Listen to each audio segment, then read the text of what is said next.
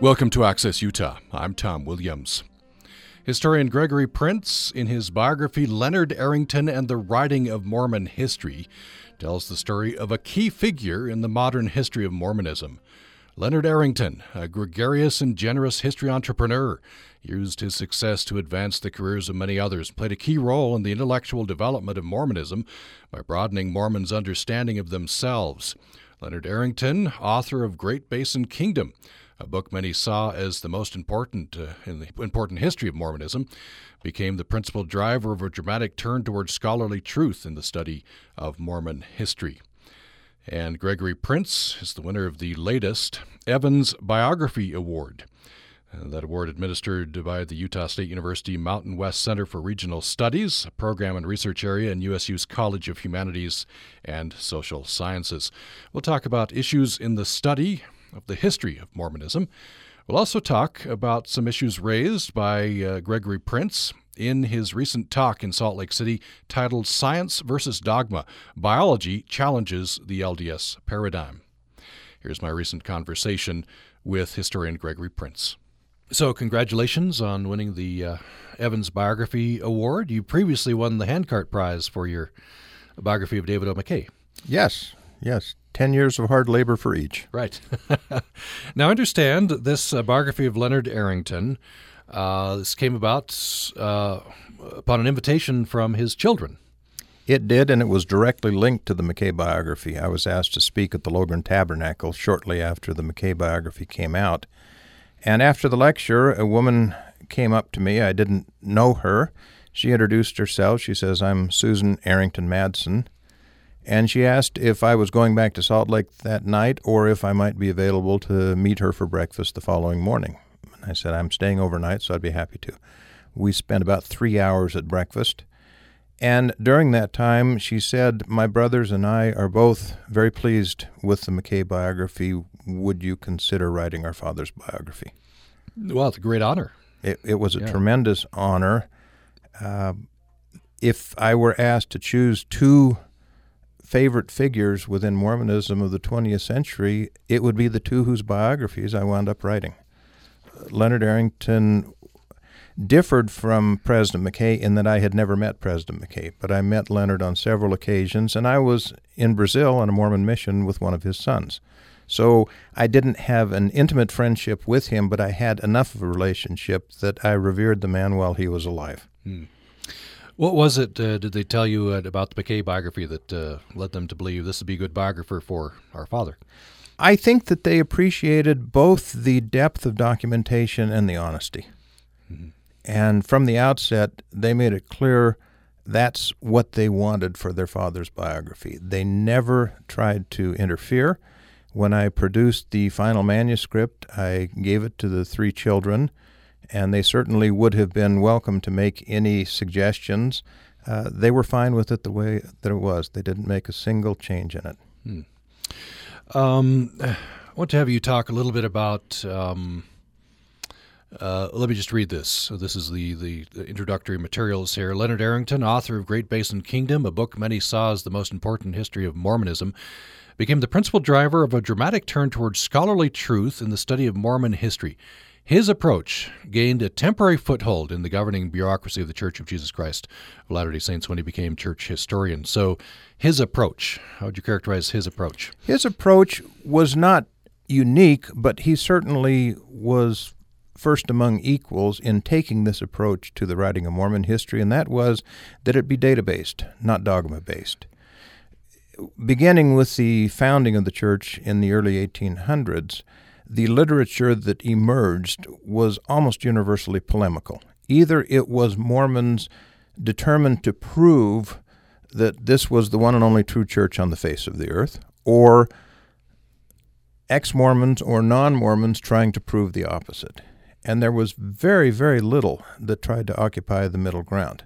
Now, historiography at that time tended to be polarized anyway, so this wasn't unexpected as we moved into really the middle of the 20th century, you had the emergence of data based historiography. And certainly Leonard was part of that, but he wasn't the only one and he wasn't the first. What he was able to do, though, because of his selection as the LDS Church historian, was to give it a profile that it had not had previously. Um, quoting here from uh, Philip Barlow, who holds the Arrington Chair at uh, Utah State University.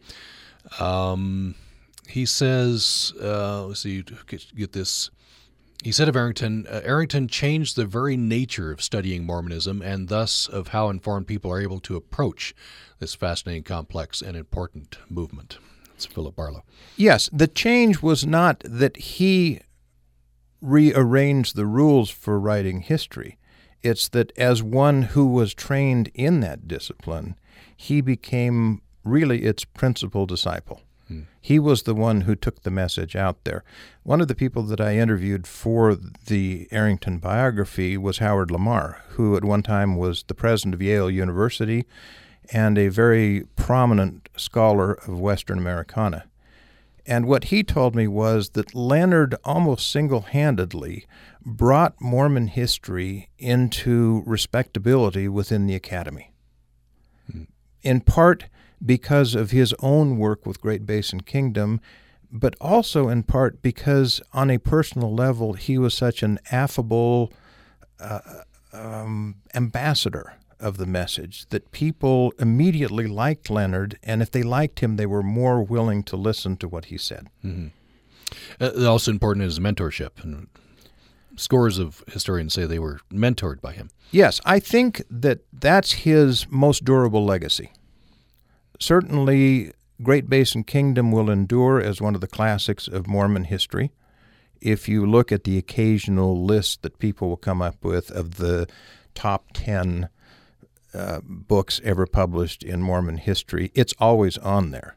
His other books have faded in significance over the years. What has not faded a bit is the effect not only of his personal mentorship, but he created an atmosphere that ripples out to the present day, that welcomes people into the discipline and that doesn't require any formal credentials for them to come in the door. Mm-hmm. That is extraordinary, if not unique, within professional circles.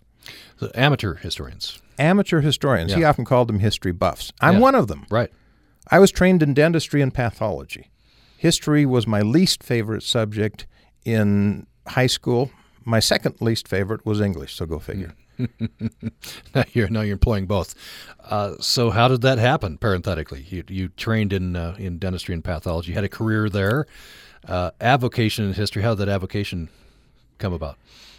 I think that it really began at a time and under circumstances that I didn't appreciate, and that was that uh, although I was raised in Southern California, my family had been in St. George since the Civil War, since St. George was settled. And so when I was deciding where to go to college, there was really only one name on the list, and that was Dixie Junior College, mm. because my father had gone there, a brother had gone there, my grandparents had gone there. It was the best educational experience of my life. Our next door neighbor was Juanita Brooks. Oh, interesting. Her husband, Will Brooks, then in his late 80s, was our home teacher. Wow. But I knew nothing of history all I knew was this was a gracious couple. And while I was in the middle of my pre-dental curriculum, Juanita reached out to the biology department and said one of our Dixie alumni, Jay Seegmiller, who was a distinguished scientist and a member of the National Academy of Sciences, was going to be in town, and she said, I'd like the biology students to come over for dinner and meet this scientist. Well, the college was small enough that you could put the whole biology department in her living room without any problem.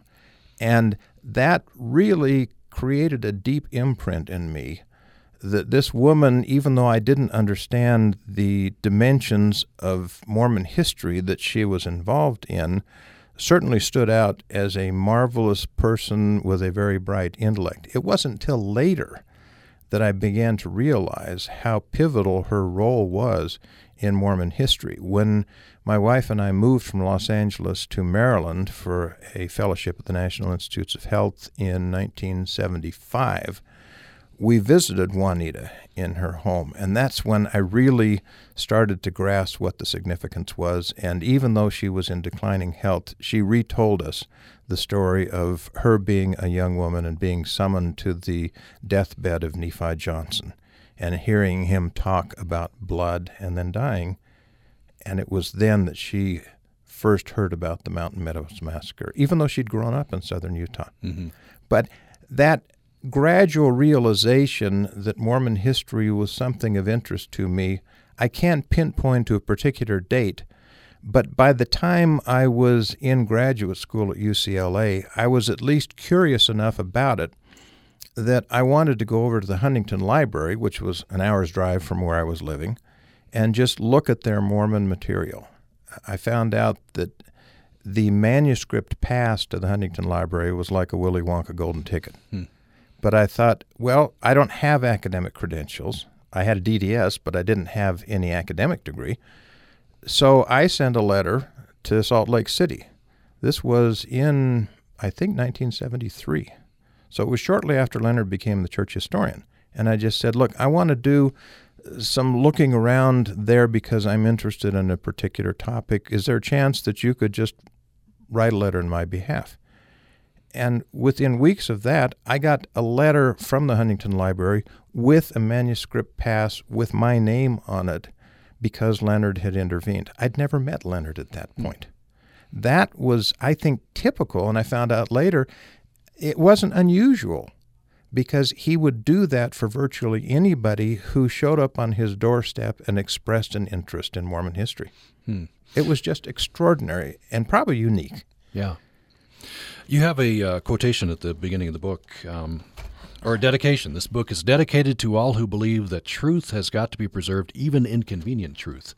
It's an interesting through line. Juanita Brooks, uh, Leonard Arrington, uh, you know, everything that happened. You have uh, September 6th in your book. Um, mm-hmm. Uh, this continual battle, I'm sure not not only in the LDS Church but other other faiths. Um, church leaders are in the business of uh, preserving and strengthening, as they see it, faith.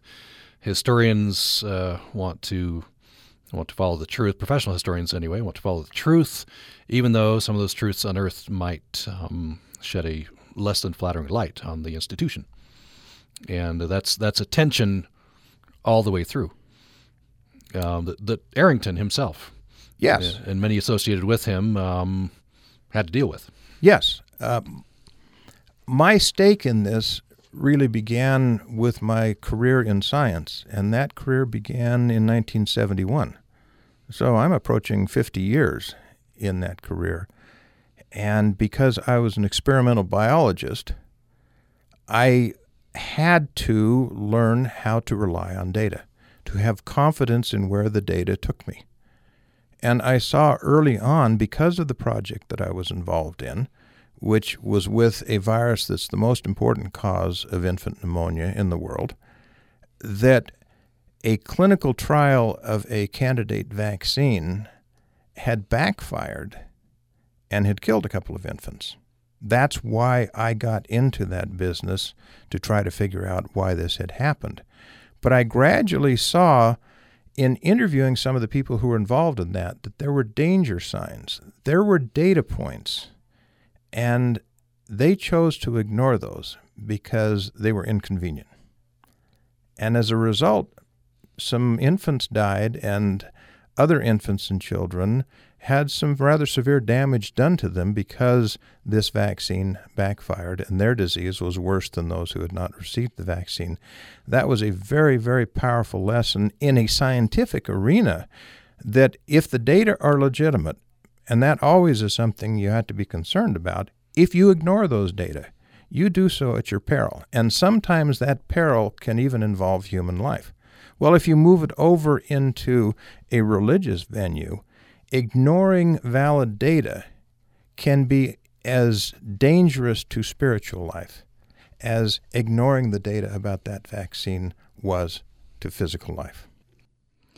You're listening to Access Utah. I'm Tom Williams, and uh, we're talking with historian Gregory Prince. His latest book is Leonard Arrington and the Writing of Mormon History. And this biography is the winner of the latest Evans Biography Award from Utah State University. Coming up in the next uh, part of our conversation with Gregory Prince, we'll be talking about uh, Leonard Arrington's time as a Mormon church historian, uh, official church historian. Later in the program, we'll talk uh, about issues in a recent talk that Gregory Prince gave Science versus Dogma Biology Challenges the LDS Paradigm. More following this break. On the next Radio Lab, he died in Ross's arms and he was surrounded by the people that loved him. A grieving mother tracks down her baby's donated organs. I used to think the universe treated people the way it should, and now I don't really believe that.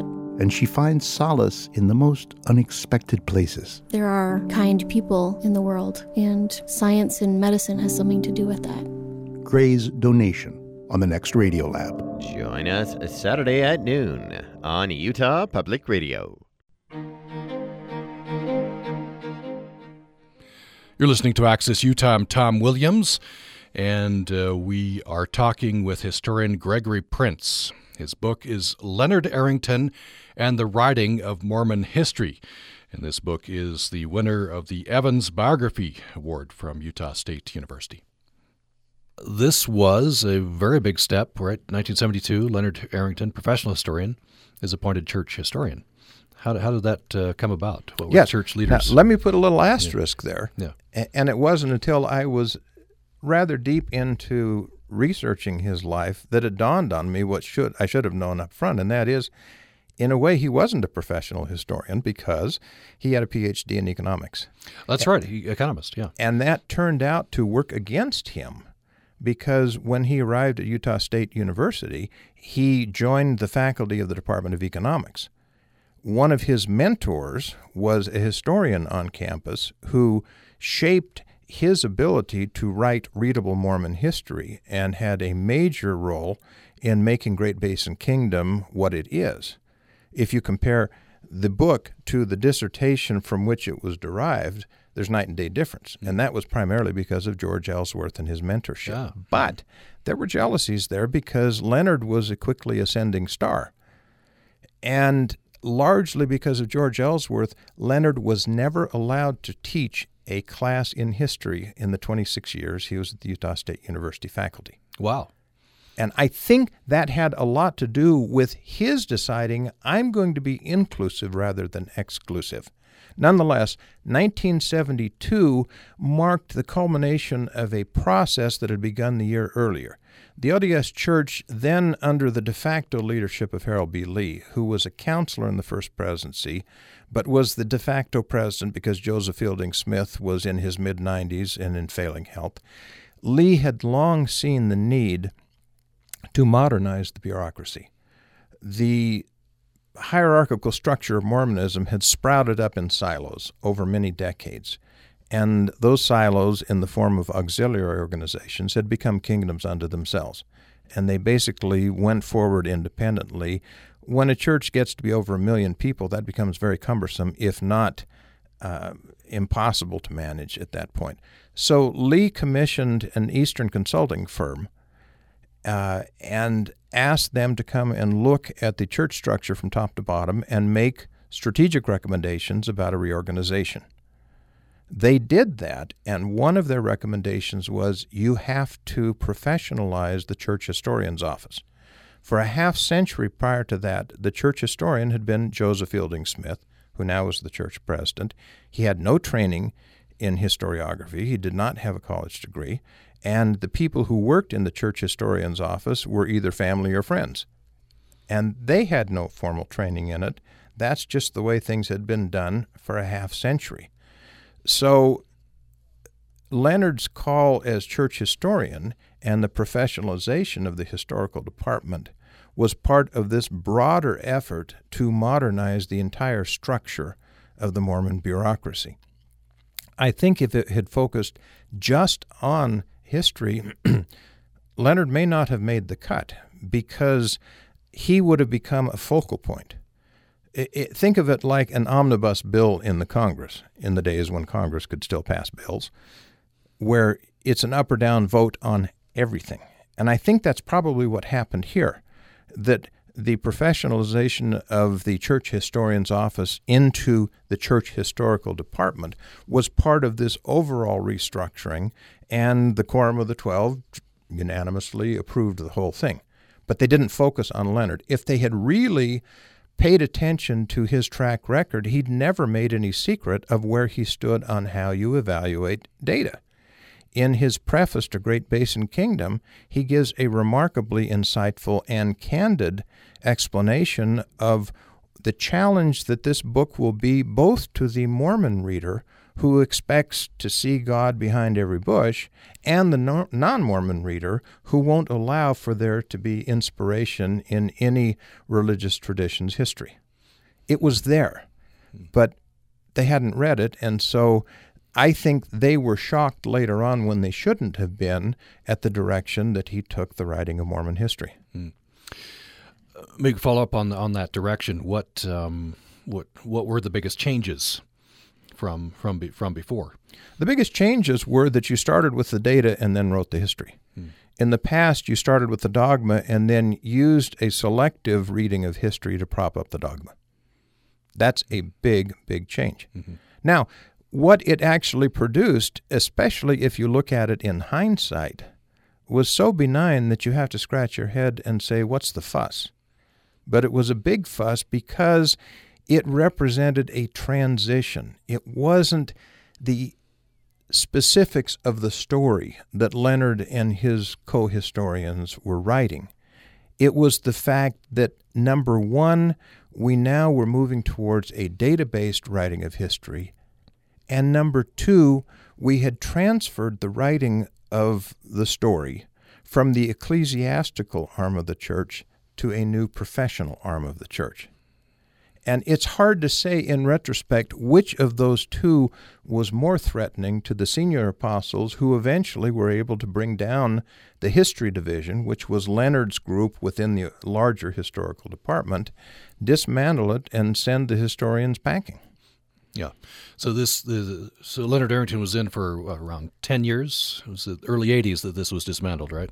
Yes. Yeah. You you have to put an asterisk on that one too because at the time it wasn't clear even to him when he was no longer acting as church historian. We know the start date. It was 1972. He eventually wrote a letter to the first presidency, I believe it was 1982, and said, uh, you know, with all of this reorganization, the dismantling, and such. What's my status as church historian? And they actually wrote back and said, well, um, we will make your release retroactive by two years. Hmm. So you could say eight years, you could say 10 years, and justify either one of those. Mm-hmm. Right. So this tension's always there. Uh, you know, it slides one way or the other, I guess, depending who's in the church leadership and who's and, and what's happening, right? I think the tension was probably not there for the first couple of years, hmm. simply because it took a while to ramp things up and to write anything that anybody could react to. Plus, for the first year that Leonard was church historian, he had a an unquestioned patron in Harold B. Lee, who became the church president shortly after Leonard became the church historian. I think it was just two months later while Lee was alive, nobody would have questioned him on anything. He was a very powerful leader. And even for years prior to his becoming president, people would look to him because they knew he would be sitting in the president's chair. They also assumed that he would be sitting in that chair for a long time. He was in his mid 70s when he became church president. In a national context, that sounds like being an old man. In a Mormon context, that's just a kid uh, we're not likely to see another church president who becomes president before his 80th birthday. Mm-hmm. So people assumed that we would have Harold B. Lee as church president for perhaps 20 years. Mm-hmm. And instead, we had him for a year and a half. He died very suddenly. And with his death, Leonard lost his primary patron. But I don't think he realized at that time the implications of that. Yeah.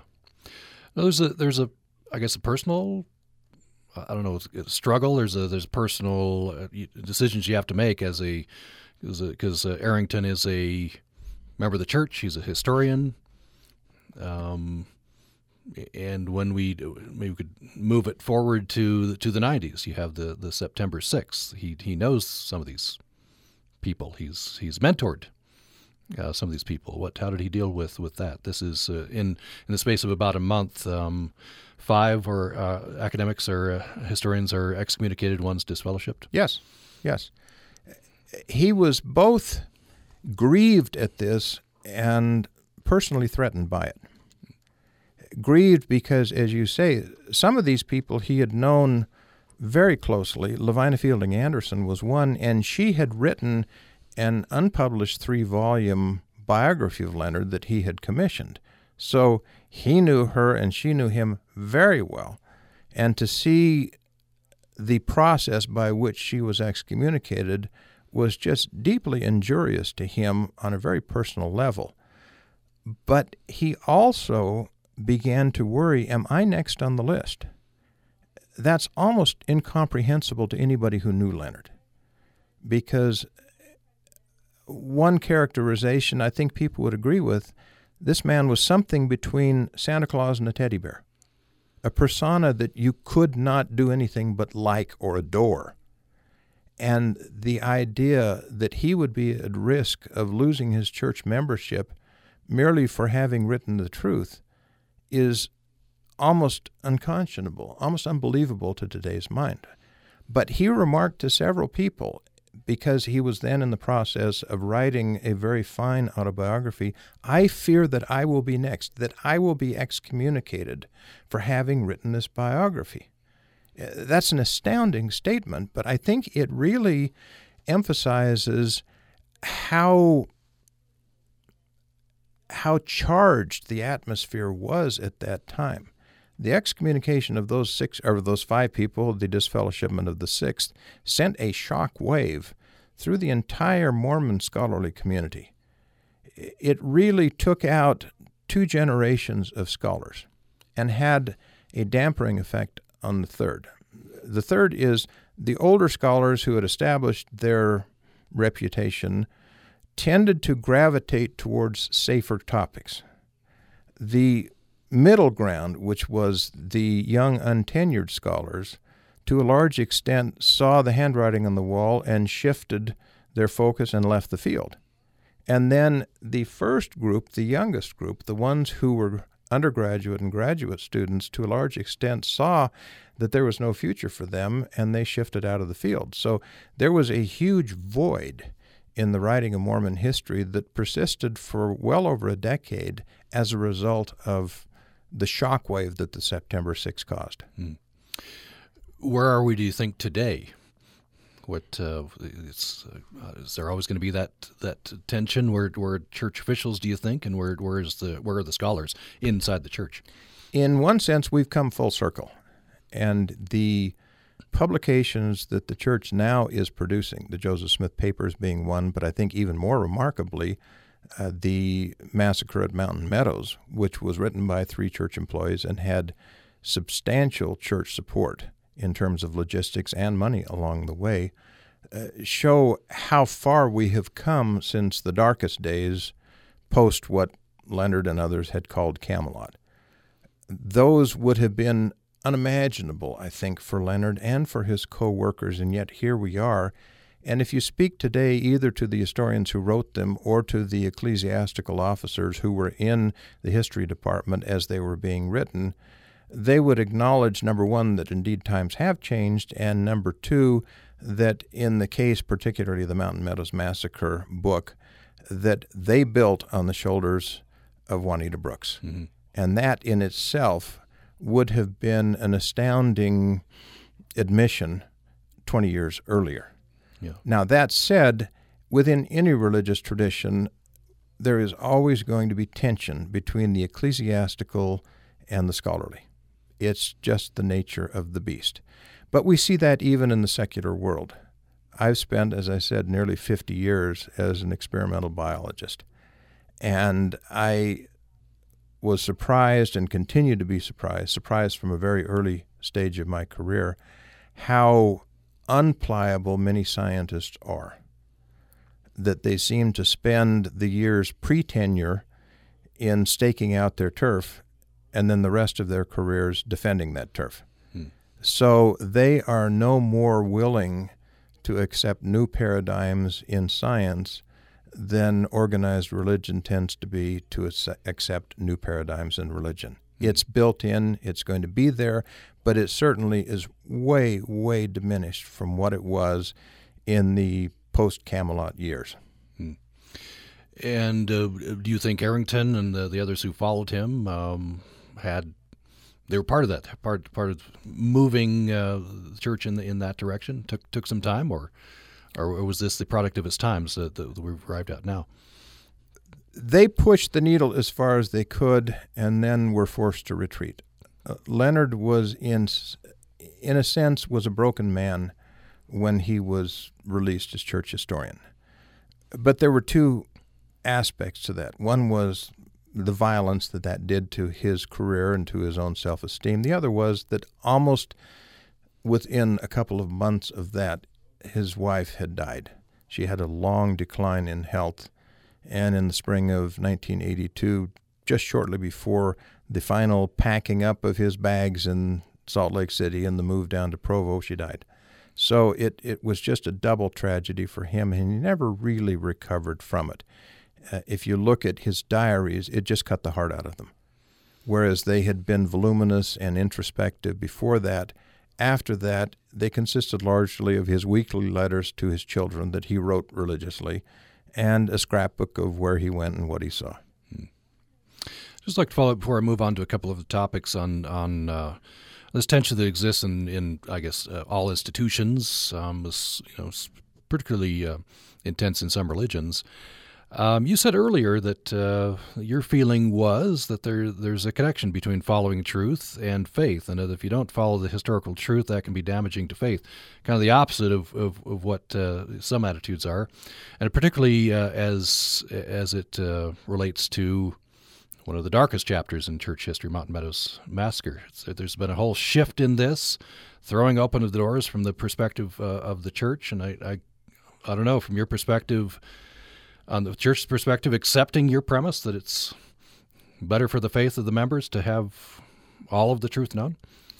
Yes, it is, but that's uh, a bumpy road to go down, but it's an essential road to go down. Even in earlier years, when data weren't as available as they are now, the confrontation of a person of faith whose faith was based on dogma rather than data who now is confronting data, was uncomfortable, unsettling, sometimes devastating. And certainly the record is filled with people who bailed from their faith because they suddenly were confronted with an inconvenient truth and they had no preparation when that confrontation happened. What has happened with the evolution of the internet is that that whole process has been accelerated that not only are the data available, but they are available to people who don't want to see them. If you are at all on the internet, it's almost impossible as a Latter day Saint to avoid data points that are going to be calling into question some of the things you thought you knew. And this was behind the church's eventual decision to prepare essays that would confront head on the most troublesome questions, historical or theological, that were confronting members. These questions were not new. The data that were confronting members were not new. What was new was the internet caused that collision to happen more and more frequently. And the people who turned out to be at highest risk in this process were the Orthodox because to them, all of this was not only brand new, they had no context in which to place it safely because they had been taught that there was only one way of of understanding the story of their religion and that any cracks in that facade would indicate that the whole thing was false. That false dichotomy had been set up and repeated for years and years and years. So these people, when they suddenly confront this information on the internet and decide, well, gee, that's probably false, but maybe I ought to just dig down a little bit and find out that, in fact, the quotations that were being used were verifiable. they didn't know what to grab on, and many of them were so disillusioned that they just walked away. So those essays were a direct response to that hemorrhage that continues to this day, but the hope was that the hemorrhage would at least lessen a little bit.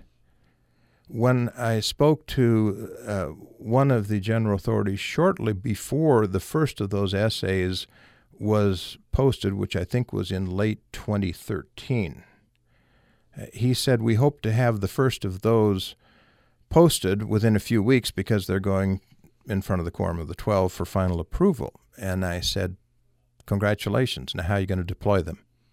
And he said, Yeah, tell me. Because he understood that the same essays that would help one group could imperil another group.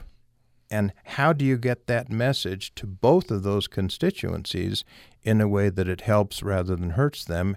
And the answer is only with great difficulty and maybe not at all. So that's a continuing dilemma. How do we bring an entire church membership up to speed so that it is so that the data that are out there coincide with their own worldview of their own religion?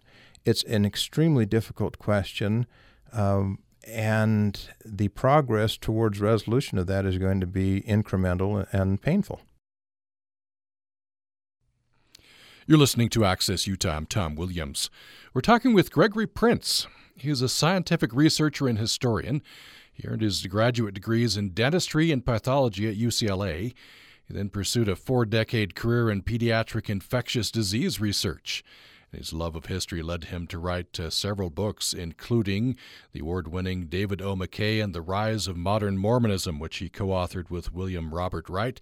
His latest book is Leonard Arrington and the Writing of Mormon History, which is the winner of the uh, 2017 Evans Biography Award which is administered by the Utah State University Mountain West Center for Regional Studies, a program and research area in USU's College of Humanities and Social Sciences. In our last segment coming up, following the break with Gregory Prince, we'll talk about a recent talk that uh, Dr. Prince gave Science versus Dogma Biology Challenges the LDS Paradigm. More following the break. Programming on Utah Public Radio is made possible in part by our members and Utah Humanities, empowering Utahns to improve their communities through active engagement.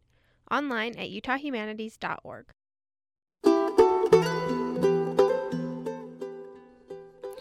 You're listening to Access Utah. I'm Tom Williams. My guest today is Gregory Prince, author of several books. The most recent of those is titled Leonard Arrington and the Writing of Mormon History. And Gregory Prince is the 2017 winner of the Evans Biography Award from uh, Utah State University.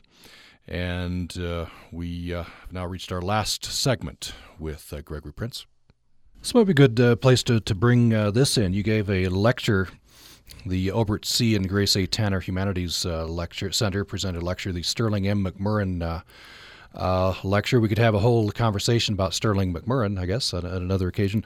Um, but uh, you you gave this lecture at University of Utah for University of Utah uh, at the Salt Lake City Public Library just this week. Science versus dogma: biology challenges the LDS uh, paradigm. What were you talking about there? The other two words to put on the end of that title are of homosexuality. Hmm. I first became really sensitized about this issue in the immediate aftermath of the Prop 8 election in 2008. This was the same election where Barack Obama was elected president, but the social issue of homosexuality was in the forefront uh, for California voters. Proposition 8 was a constitutional amendment for the state constitution that defined marriage as being between one man and one woman. It was the attempt to make illegal on a permanent basis same sex marriage within the state of California. Other states had already legalized it, but California, being a bellwether of things in general, was looked upon by the church as being a strategic thing. And so they made the decision to pour enormous assets into the fight to approve Prop 8. And even though the initiative had been trailing in the polls running up to the election, in the last few weeks that flipped and it won by about four percentage points. That sent a shock wave throughout the country because even though there was not a majority of the country at that time that approved of same sex marriage, the idea of embedding in a state constitution a prohibition to it was a bit too much for a lot of people. And it really marked a high water mark for the anti marriage equality movement, and most of the events subsequent to that, which culminated in 2015 in the Supreme Court decision of Obergefell versus Hodges that made marriage equality the law of the land. Everything moved in that direction post Prop 8. So, a week and a half after that election, I uh, got a phone call from Helen Whitney, who had become a very close friend because I'd worked with her on her magnificent PBS documentary called The Mormons that had been broadcast in 2007, just a year earlier. A four hour documentary that I think will remain a classic examination of the Mormon religion. But she said, Andrew Solomon is one of my dearest friends. Now, Andrew Solomon is a brilliant writer. He writes for The New Yorker. He's often confused with Andrew Sullivan, who writes for The Atlantic. She said, He's one of my closest friends, and he has really come after me for having had anything nice to say in my documentary about this evil church. Andrew's words. Can you help me? So, over the next year, through email initially, and then through a couple of visits personally when I went up to New York City, um, we got the temperature down and started to have a real dialogue. Eventually, he granted me an interview that was published in Dialogue, where he talked not only about his personal history of coming out as a gay man, but then about where he viewed the LDS Church and its generally homophobic stance. The process of getting to know Andrew and listening to him was really the initiation of this book. I didn't realize it at the time. But that's when I started to develop empathy for this whole issue of homosexuality. I have a gay sister. It's not that this was something new to me, but I'd never gotten into the nuances of it. And then other events that happened subsequently of people that I would be introduced to almost serendipitously who turned out to be national figures in LGBT circles uh, connections with the LDS hierarchy that happened almost serendipitously, it gradually became apparent that I might be able to add some value to the discussion about what was going on within the Mormon Church on LGBT issues and how that might be viewed in the context of the national discussion. So that was a process that began in 2008 uh, it ended late last year when I finished a manuscript that's now under editorial review at the University of Utah Press, which is the same press that published my other two books. So, the uh, science versus dogma, um, do you think that paradigm will change? Yes. The LDS paradigm? You think it? Uh, well, whether the LDS paradigm okay. changes, the scientific paradigm has already changed. Right. The scientific paradigm has. Um, so on on the on the church side, do you think that's will change? We've seen some backing away from the prior paradigm. Now, if you go back not even a few decades, everybody knew that homosexuality was just a choice and it was a bad choice, and so unchoose it. That was the common wisdom. Now, there weren't data to back that up, but nobody in the larger context was really questioning that even many gays assumed that that was correct, and it, it, just put them through hell, and sometimes resulted in them taking their own lives because they could not deal with that idea that this was just an evil choice. Uh, so it it was a gradual process whereby science began to speak to this issue. there still is no objective biomarker for homosexuality. In part, that's because homosexuality is not a monolith. It's not even a spectrum. In the late 1940s, Alfred Kinsey published uh, Sexuality in the Human Male. It was a landmark book because really the first time that anybody had taken a scholarly approach towards the study of sex. It was verboten before that. But what he did was to place human sexuality on a linear scale. And he said if you're a zero, that means you're completely heterosexual. If you're a six, you're completely homosexual. And if you're a three, you're bisexual. That moved the field forward a little bit because at least it made some sense out of it where there had been none previously. But in the long term, it was a disservice for two reasons. One is that it's not linear. Think of it as a multidimensional array. Think of it as a galaxy of stars where you would have clusters separated by space and sometimes individual stars here and there. That's how complex it is. The other disservice of Kinsey's work was that he either ignored or didn't even realize the flip side of the coin. What he was concentrating on was sexual identity. To whom am I sexually attracted? The other side of that is gender identity. How do I identify, regardless of my genitalia? If those match my personal identification, then I'm called cisgender. If they don't match, then I'm transgender. And this whole issue of transgender, which is the T of the LGBT world, uh, lags far behind the others in terms of what biology has to say about it and how society has responded to it. But the cumulative effect of scientific research is that more and more we see that all of the flavors of homosexuality represent biological imprints prenatal, and once the fetal brain is imprinted and sexuality is in the brain, not the genitalia, then that's it. It's indelible, it's permanent, it's unchangeable.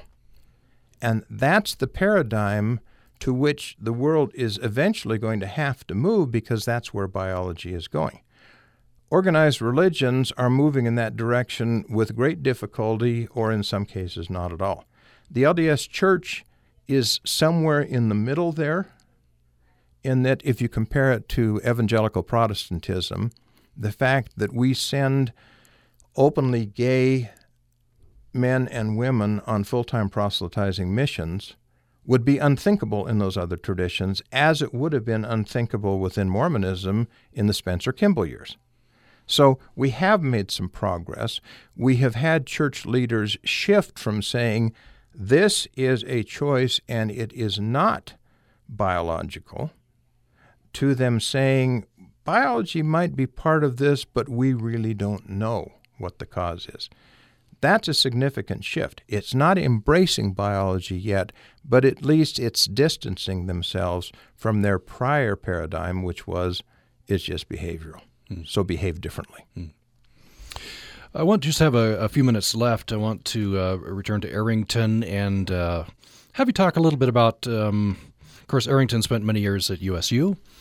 Um, there's there's now an Arrington chair, endowed chair, um, to which the LDS Church donated uh, a million dollars, I, I, believe. Yes. What do you think uh, Arrington would have thought of a Arrington endowed chair? Well, he probably would have been embarrassed because he never tried to call attention to himself uh, he was quite a humble man, and he felt that what he really wanted to do was just write good history. Uh, and he assumed that the Lord would understand, and that's all that mattered. I think he'd be honored, but I think he'd probably be a little embarrassed at the same time. The Arrington Chair was the first of what are now several endowed chairs of Mormon studies across the country. There's one here, there's one at Claremont University, there's one at University of Virginia. I was at the council meeting in Charlottesville last Saturday. Um, and all three of these, plus some others that are now being developed in other universities, I think signal strongly that Mormon studies have arrived and are here to stay and are not distant relatives within academia anymore. For many years, if you were doing a master's or particularly a doctoral dissertation at a university outside the state of Utah and you wanted to do it on a Mormon topic, you wouldn't be able to get approval from your doctorate committee because they felt this was not a significant area of graduate study. You can actually go into a database, it's called ProQuest, that has virtually all of the doctoral dissertations published in the United States over the last century. And if you do some search terms in there, you'll see that if you graph the number of dissertations that are now being done on doctoral topics, it's gone up exponentially in the past 20 years. So, what we see with the Arrington Chair at Utah State is really a vanguard moment that that started a new initiative not only of encouraging graduate studies, but now formalizing it in the name of an endowed chair so that it becomes institutionalized. Mm. That's a huge step forward. And it's a great honor uh, to the legacy of Leonard Arrington that the first of those chairs bears his name. Mm. USU, of course, has many connect, uh, uh, connections. Uh, the, the Arrington Papers, I think, are here in the USU. Um, they almost had to build a new building to accommodate archives. Yeah. yeah. he, he was he was a it, pack rat, as you say in the uh, in over 300 yeah. linear feet comprise yeah. his wow. papers. It, it may be their most important manuscript collection. Certainly, it's one of the most important in Mormon history. Yeah. Now, Arrington was the first winner of the Evans Biography Award, and uh, now you're the latest winner uh, for a biography of him. Uh, he won the award for uh, Brigham Young American Moses. Right? Yes, yes, and the symmetry on this rather baffles me, but I'm honored. I wonder if you could talk just at the end here um, about the uh, two seminal works, uh, the Great Basin Kingdom. This is a very important work. It's uh, economic in focus. Um, he's he, he's an economist. Um, why is Great Basin Kingdom? Why does it still hold up? Why why so seminal? Because of the application of a data based approach if you look at the dissertation that he wrote, it's really dry and it's really packed with data.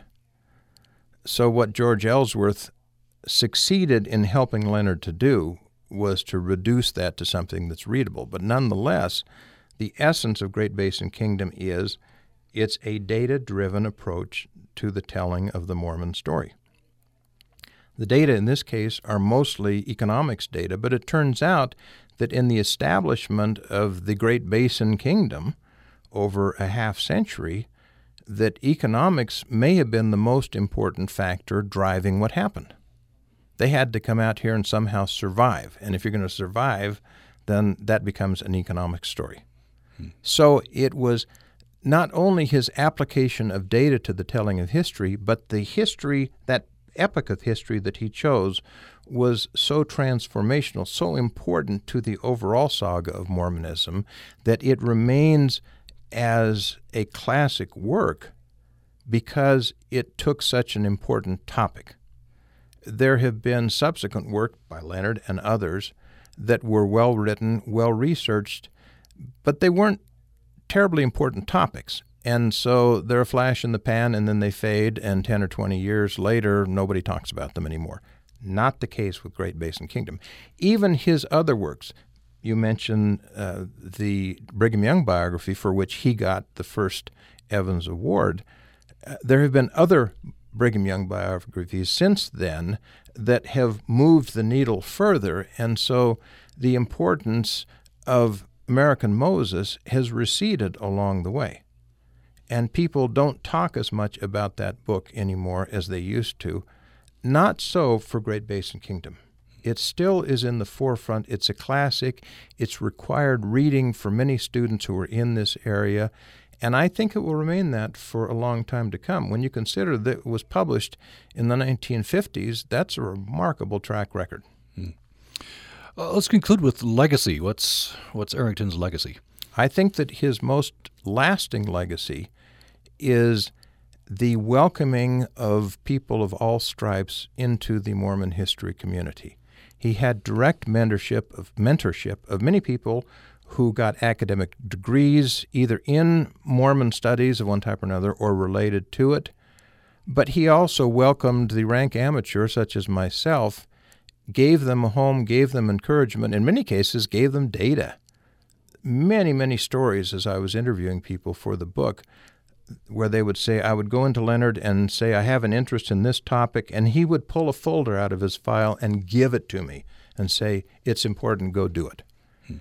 not only do you still have many of those people around writing history as a direct result of Leonard's influence, but that attitude of inclusiveness, of welcoming to the amateur, continues. You see it in the Mormon History Association, which is defined only by your willingness to be there, not by professional credentials, whereas most professional societies, particularly in the sciences, take great pains to draw boundaries around them to keep the outsiders out. So that ripple effect of his influence of inclusiveness has continued well beyond his death, and I don't see an endpoint to that. I think that's his most important legacy, and we're going to see the beneficial effects of it probably for the rest of our lives. Good place to end the conversation. We've been talking with Gregory Prince. He's author of Leonard Arrington and the Writing of Mormon History, which is the winner of the latest um, Evans Biography Award, which is administered uh, by the Utah State University's Mountain West Center for Regional Studies in the USU College of Humanities and uh, Social Sciences. So, congratulations again, and thanks for the conversation. Thank you. Pleasure to be back here again. And thanks for listening to Access Utah. Thanks to uh, Dr. Prince, and uh, thanks uh, to the good folks at the uh, Mountain West uh, Center for Regional uh, Studies at USU. coming up on Monday, we'll have our monthly episode in the USU's Year of the Arts. And we'll be talking with artist Sam Vernon. Her installations combine Xerox drawings, photographs, paintings, and sculptural components in an exploration of personal narrative and identity. That's coming on Monday. Hope you join us then. Thanks for listening today. Utah Public Radio is a statewide service of Utah State University and the College of Humanities and Social Sciences. KUSR Logan, KUSK Vernal, KUSL Richfield, KUST Moab, KCEU Price, KUSU FM Logan. Also heard at upr.org.